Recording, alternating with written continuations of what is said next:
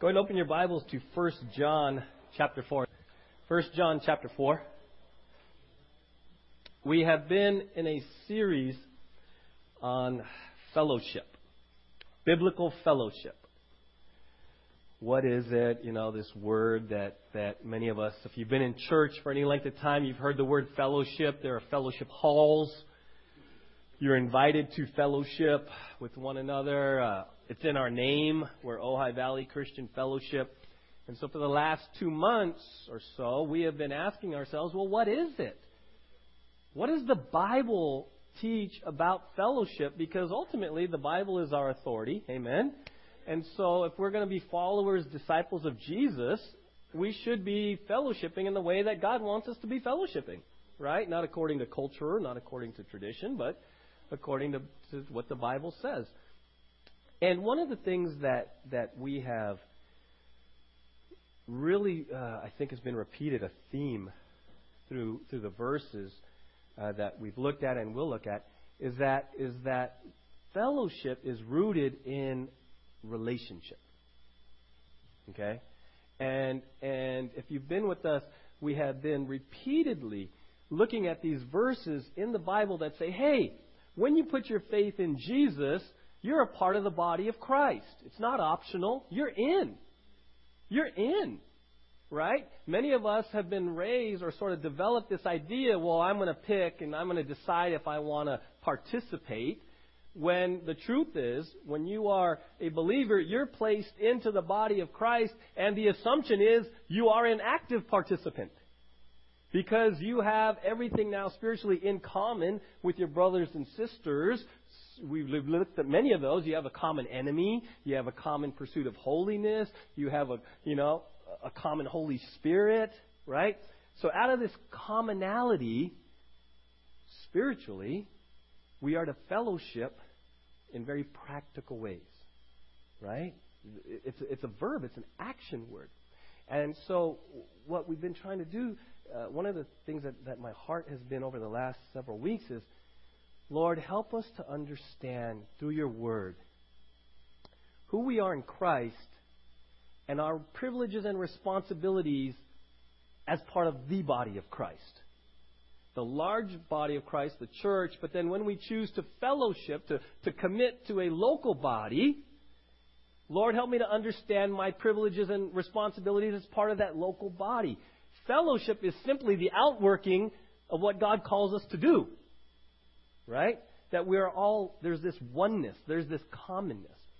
And I, I came across something, uh, and, and many of you may be familiar with this, and I thought, you know, this is, this is a wonderful picture of what, what, what really I've been trying, and, and, and my heart has been uh, over the last several weeks to get us sort of out of our private, isolated Christian worlds into maybe even the uncomfortableness initially of a broader perspective that I'm part of something bigger.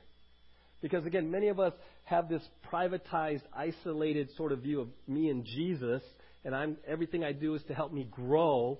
And fellowship kind of says, no, you're part of something bigger than yourself. And and that just that little bridge is huge for some. Because we like comfort and we like convenience and we like the world to sort of go by our timeline and our time schedule. And if I open myself up to the bigger body of Christ, that could be inconvenient. Because the, the world and crisis and life situations don't always happen according to our calendar. Amen? According to our timeline.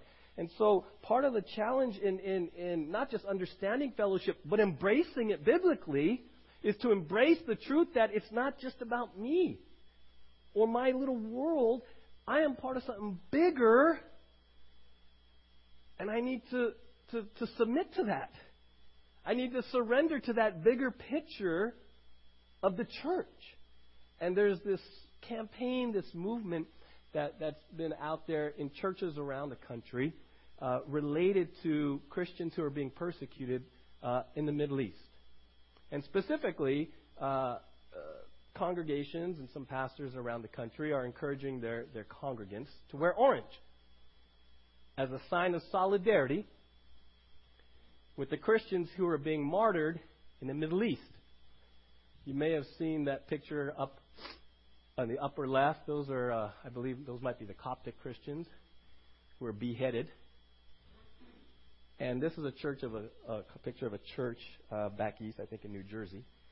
And so there's this movement where some churches are saying, hey, let's wear orange because we want to communicate to our brothers and sisters 5,000 miles away around on, on the other side of the globe, we are with you.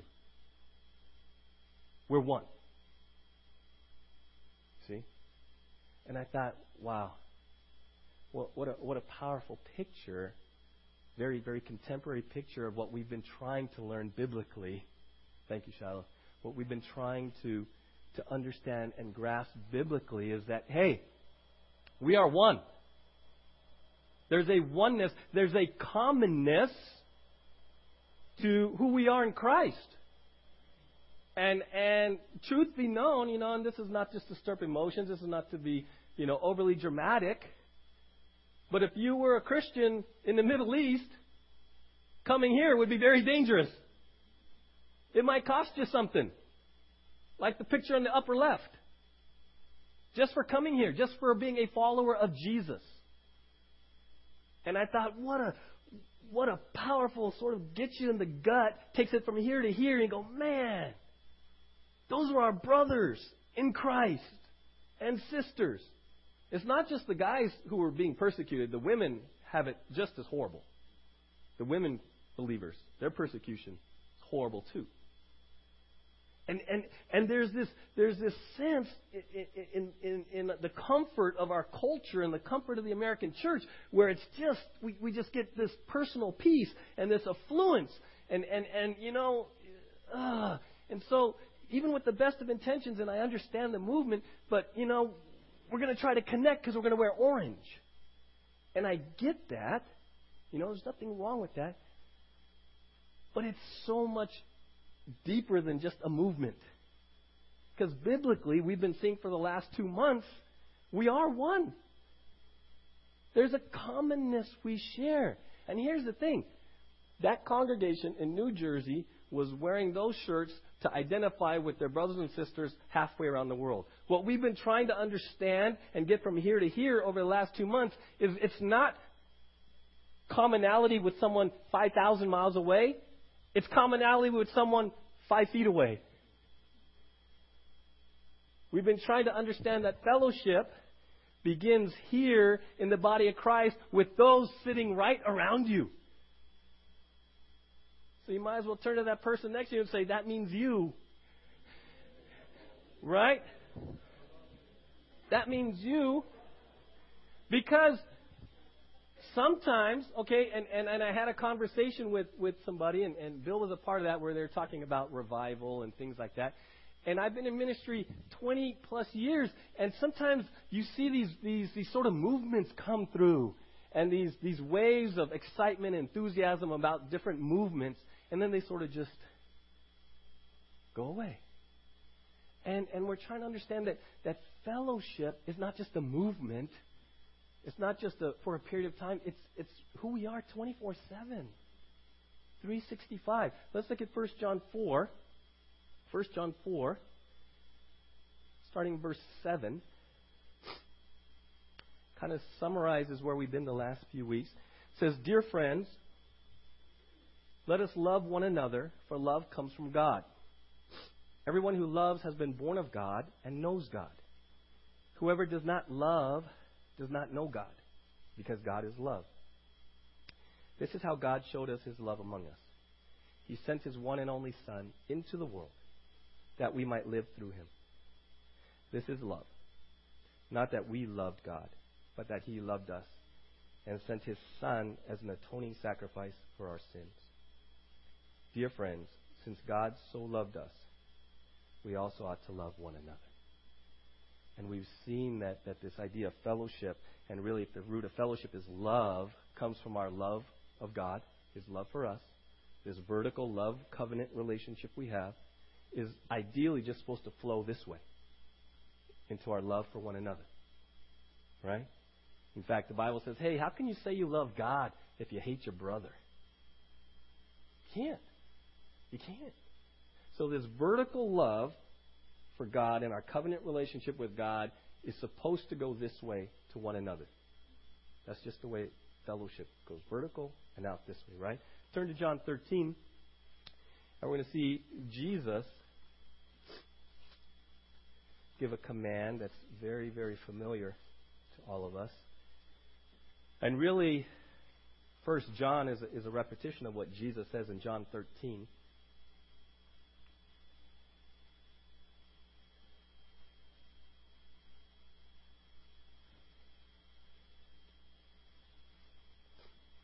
John 13. In John 13, Jesus is preparing his disciples for his departure from the planet. Sort of begins that transition. First part of 13, Jesus washes their feet. And then in John 13:34, he says this: "A new command I give you: love one another. As I have loved you, so you must love one another. By this, all men will know that you are my disciples, if you love one another. Verse 34 again. A new command I give you love one another. As I have loved you, so you must love one another. And this morning we're, we're going we're gonna just launch into these verses. We're going to be on these, these passage for a few weeks. But here, here's, here's my heartbeat for us this morning. Because when we read that familiar passage, love one another as I have loved you, so you must love one another. Question How has Jesus loved us? Okay, by dying on the cross. So many of us would say, we would read that verse, and we would say, okay, so Jesus says, I'm supposed to love the person next to me, in the same way that he loved me. Let's see, how did Jesus love me? He died, which is sacrifice, right? So then we kind of just play it out and we go, well, okay, so now I'm supposed to sacrifice for one another, right? General train of thought that many of us, myself included, have had regarding these verses. The challenge is, right? Jesus, when he says, look, look at verse 13 again, 34. A new command I give you love one another as I have loved you, so you must love one another. His priority is on the relationship, not on the doing. It's really important because, because many of us, and this, this is what I really want, you to, want to ask you. When you come to the Bible, are you coming to the Bible because it gives you a set of precepts and principles by which you're supposed to live? Or are you coming to the Bible because it is about a relationship with God? Two radically different things. See, if you're coming to the, to the Bible from a precept, principle mindset, then you're going to say, okay, so tell me what do I have to do to love? Just tell me what, tell, define sacrifice, and I'll just do those things. In the new covenant relationship we have with Jesus, he says, hey, come, just follow me. Follow me. And so, if we're to love one another as Jesus loved us, we have to understand it's first and foremost about relationship. It's relational. In fact, turn to John 15.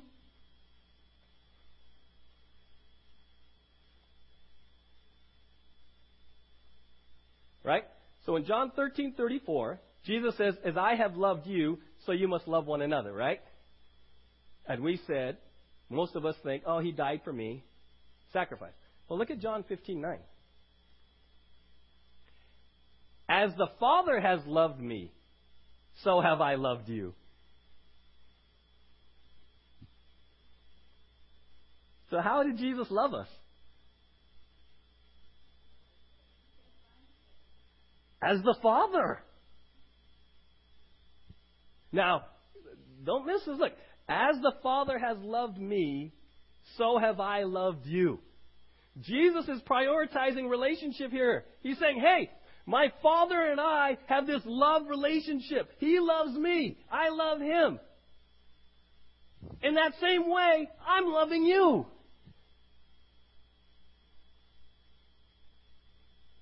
I'm taking my relationship with my Father and how He loves me, and how He loves me is the same way I'm loving you. It's relational. It's relational. It's not just do this, you know, okay, um, Jesus sacrificed. Hmm, how can I sacrifice? I'm not saying that's, that's bad to think in that term, but if you're missing the relational part of it, you're missing the heart. Then, then you just get into doing this again. Oh, pastor's talking about fellowship. He just means we need to do more stuff. No. No, no, no, no, no. Jesus says, as my Father loves me, that's how I love you. And then, church, love each other that way. It's all relationship first. Relationship, relationship, relationship. If you're coming to the Bible as precepts and principles and instructions, you're missing the whole relational part of it. And that's why we get so twisted up and so burdened with all this stuff that we're supposed to do. Supposed to do. Case in point. Here's the point. Wes, you know I love you, right, brother? And I know you love your wife. Right? Good answer, right? Wes, do you do the things you do for Olivia because it's a bunch of principles and precepts according to the law of Olivia? Or do you do what you do for Olivia, self sacrificial, out of your relationship of love?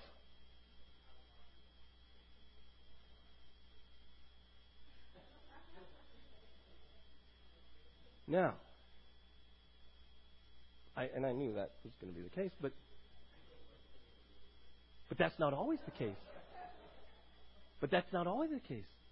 And so the question today, as we're talking about fellowship, right, and, and loving one another, don't just jump to, oh, well, Jesus, how did Jesus love me? He died on the cross. That means I have to die to myself for others. Okay, so there's a, there's a whole list of to dos. You just missed it. Jesus says, As my Father has loved me, I'm loving you. So just love each other in that same way. It goes all the way back to the Father's love. How many of you would enjoy the freedom to, to just love others? Just the freedom to love. Now, how many of you know that that freedom to love can be twisted into a burden of law? Right? No, see, you're already catching. I get it. Now you're seeing it. Fellowship is the expression of love that comes from Jesus this way with his Father, Jesus this way with us, and ultimately us together. That's the freedom of love. That's why I, I was kind of, I've always been hesitant, you know, I know, with, people say, you know, the Bible is basic instructions before leaving earth, right? I get that. But then, this, but then, you know what it does, guys? It turns this into a, an instruction manual and a bunch of to dos. And step one, step two, step three. Here's how do you get to heaven. Here's how you don't make God mad. Here's if you get God mad. Here's how to fix it. You get what I'm saying? And it changes the Bible from its emphasis on relationship to instruction. Instruction principle, precept. Thou shalt, thou shalt not. When Jesus just says, hey, as the Father loves me, I love you. Love each other that way. What do you think would happen if the church literally loved each other that way? We would be asking each other if you need anything.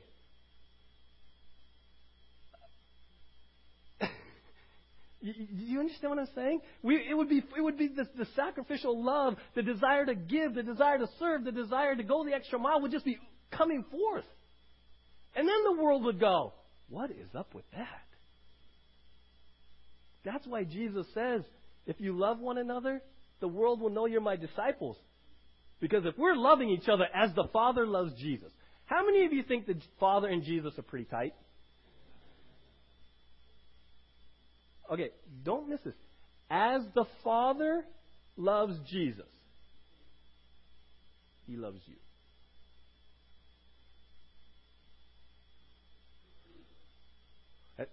Don't take my word for it. Look at John 15 9, right here. As the Father has loved me, so have I loved you.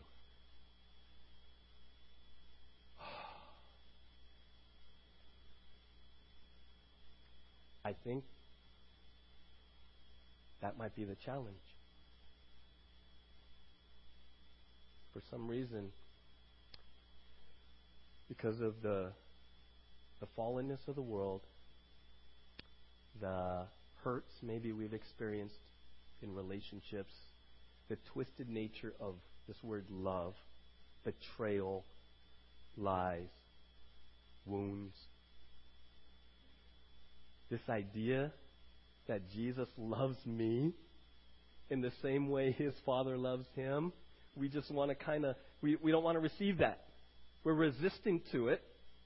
And here's the thing when you resist that, then suddenly it becomes much more comfortable to make loving others into a to do list. Because I don't, then I don't have to take the risk of opening my heart. You see, Jesus is saying, hey guys, in this new covenant, in this new covenant, it's about relationship. A lot of us view loving God and loving others through an Old Testament, Old Covenant lens. Well, just tell me what to do. Just tell me what to do, and I'll do that. And Jesus is like, no, no, no, no, no, no, no. This is the new covenant. In the new covenant, we're in relationship. In the new covenant, I love you like my Father loves me. You're not trying to earn anything. And in the new covenant, the Holy Spirit lives in you. There's a freedom we need to have. If we're going to love one another, to allow God to love us. And maybe for some here, that, that's, that's been the challenge. Maybe you feel unlovable. Maybe at the human level you've been hurt and wounded, and so you're kind of walled off even to God's love. And so this whole idea of loving others that way is just it's too much. It's too much. Or or we, we, we sort of get into this mindset that no, it's principles and precepts. That's why I go to Bible study. I, I went I, I go to the hell what the Bible teaches about hell because I just need to I need to learn more. Nothing wrong with studying Scripture unless it's for the wrong motive. You can study Scripture with the wrong motive. In fact, look at John 5. Look at John 5.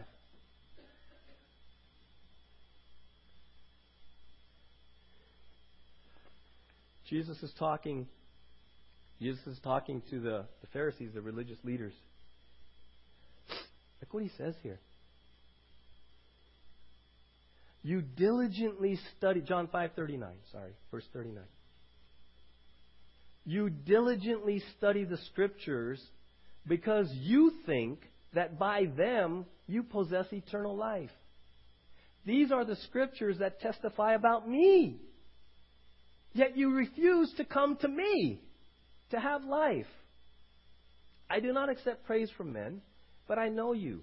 I know that you do not have the love of God in your hearts. Here are these religious leaders that are legendary in their study of Scripture. They know it. They've memorized it. They could probably tell you how many words are there and where. They know it inside and out. And Jesus is saying, hey, you're studying it for the wrong reasons. You're missing the whole point. You're missing the whole point. You know, I, have shared this before, and, and Mike gave me permission to bring these out again. When was this? About a year ago, huh, Mike?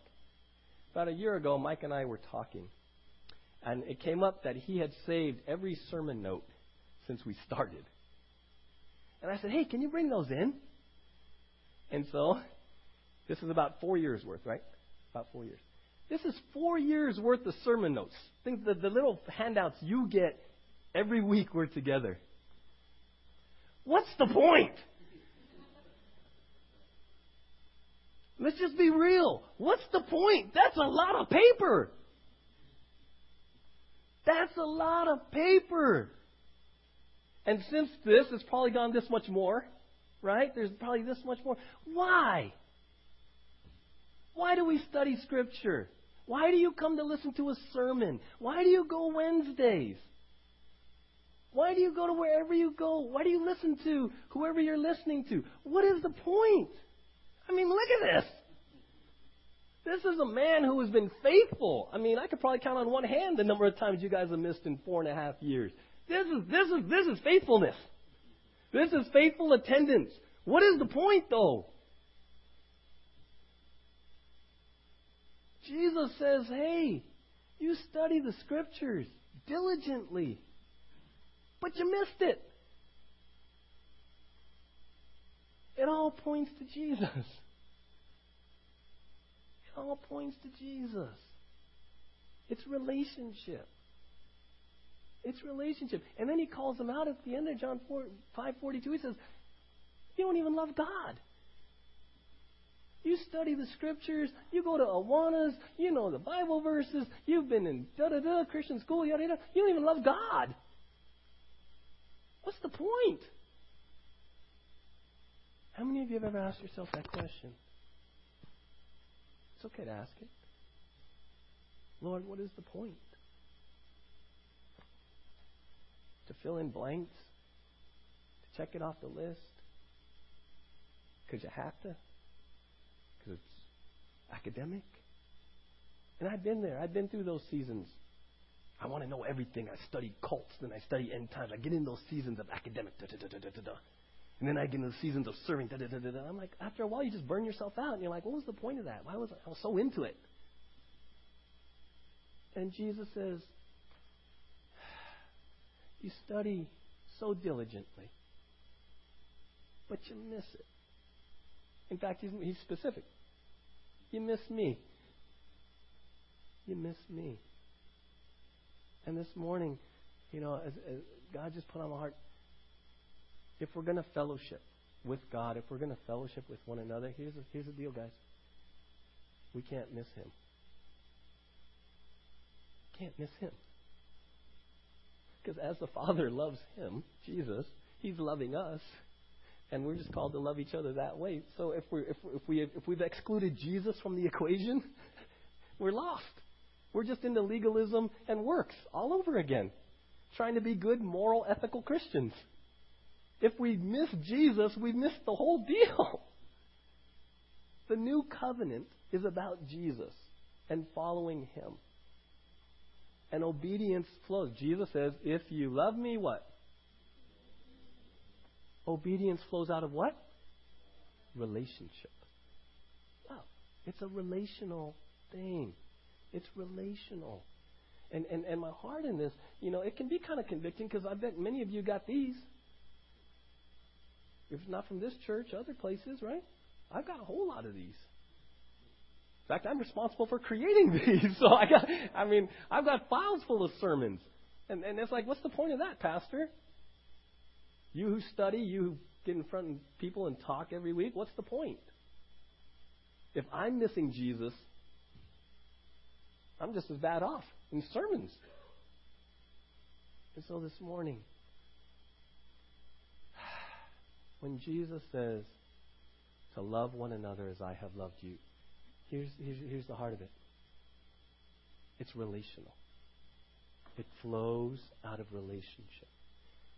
As the Father has loved me, so I love you.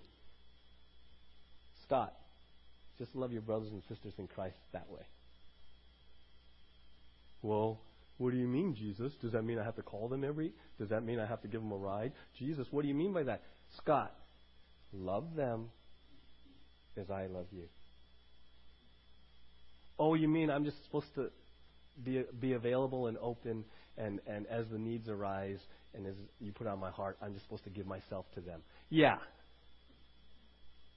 I can do that. I can love them You mean it's not a laundry list? No. It's availability to love self sacrificially. Amen? That's the joy of it. That's the joy of biblical fellowship is being available for the needs that may or may not arise, but your heart is so connected with one another that you're there if the need arises. See how radically different that is? Because you're coming from a relational. Betty, I love you. If anything comes up, you call me. So, so you know I love you, and you know I'm there. See, here's, here's the heart of fellowship. She knows I love her. She knows I'm there, and she'll call. That's when you know there's relationship and not program. You see the difference? Because it's flowing out of genuine agape love. It's flowing out of love, right? Turn to Matthew 11, and we're going to sing a song. Matthew 11, 28.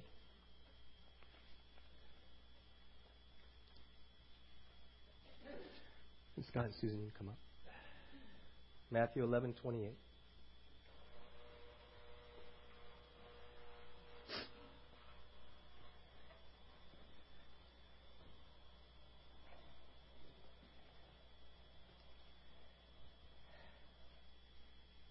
Jesus says this in Matthew 11:28.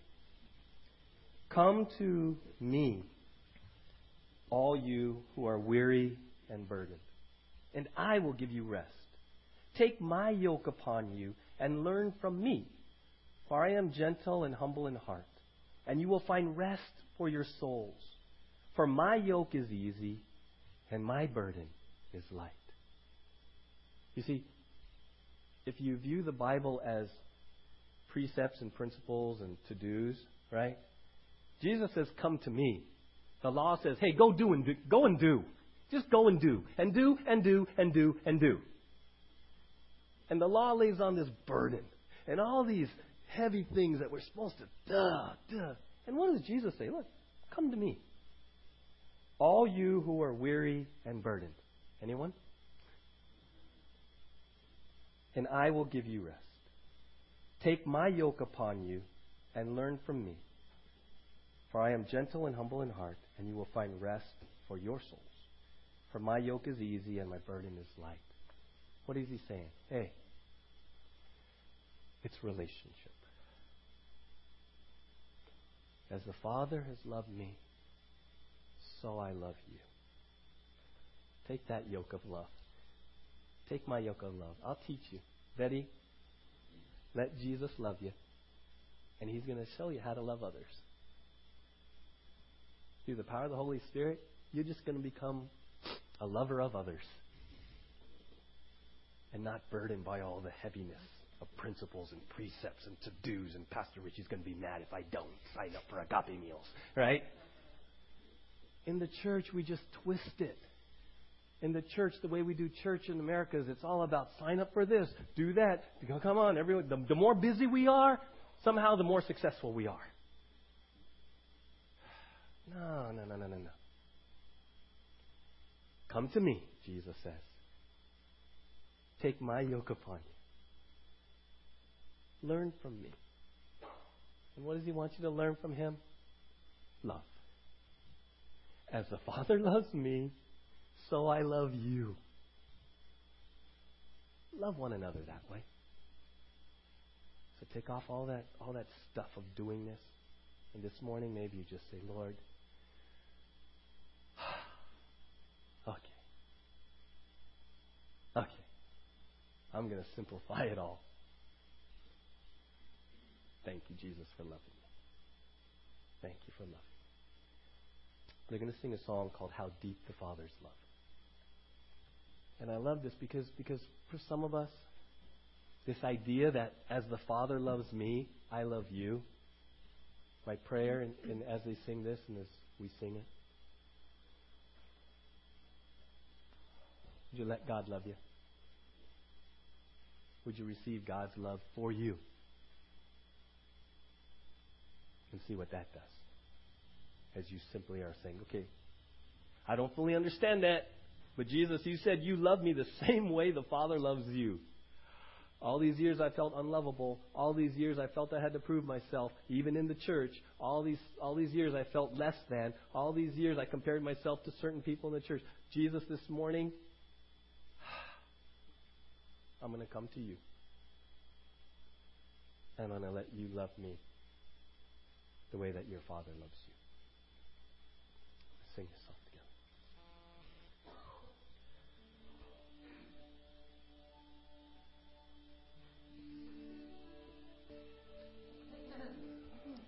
We're going to take uh, communion once again, but we're going to do it in a way that uh, we used to do it way back when we were on Saturdays. And, and uh, Tyler's going to bring the trays here. We're going to give you a chance, if you so desire, to, to come forward down the center aisle, take your cups, and, and go back around to your seats. You're like, well, why are, why are we doing that? Because there's something uh, in, in, in my mind much different than, than having cups come at you and then you passively receiving them. We want to give you an opportunity to come forward as an affirmation of your faith in Christ, because the cups represent His blood and His body. So when you come forward to take the cups, it, it, you're affirming to this community and to the world, I'm a follower of Jesus. But even today, I want to just in that personal moment of you coming forward to just have a time of reflection on God's love for you. Man, you just complicate it so much. And, and, and, and, and Bible study at its core, guys, the study of Scripture, absolutely vital, absolutely essential. You need to know it because it enhances your love for God. You got to ask yourself every time you study Scripture, how is this enhancing my love for God and love for others? Got to be able to answer that question, or else it just becomes academic and we miss them. And the same thing with communion. Sometimes it, it can become ritualistic in tradition. And so this morning we're gonna we're gonna we're gonna give you an opportunity, if you desire, to come forward. They're gonna play a song. It's no rush. You can come forward, and in in this moment, my heart is is as my Father loved me. I love you. Love one another. And communion brings us to that very specific example of love, self sacrificial love. And in coming forward, maybe just in that brief moment, your heart will be touched and, and opened with God's love for you.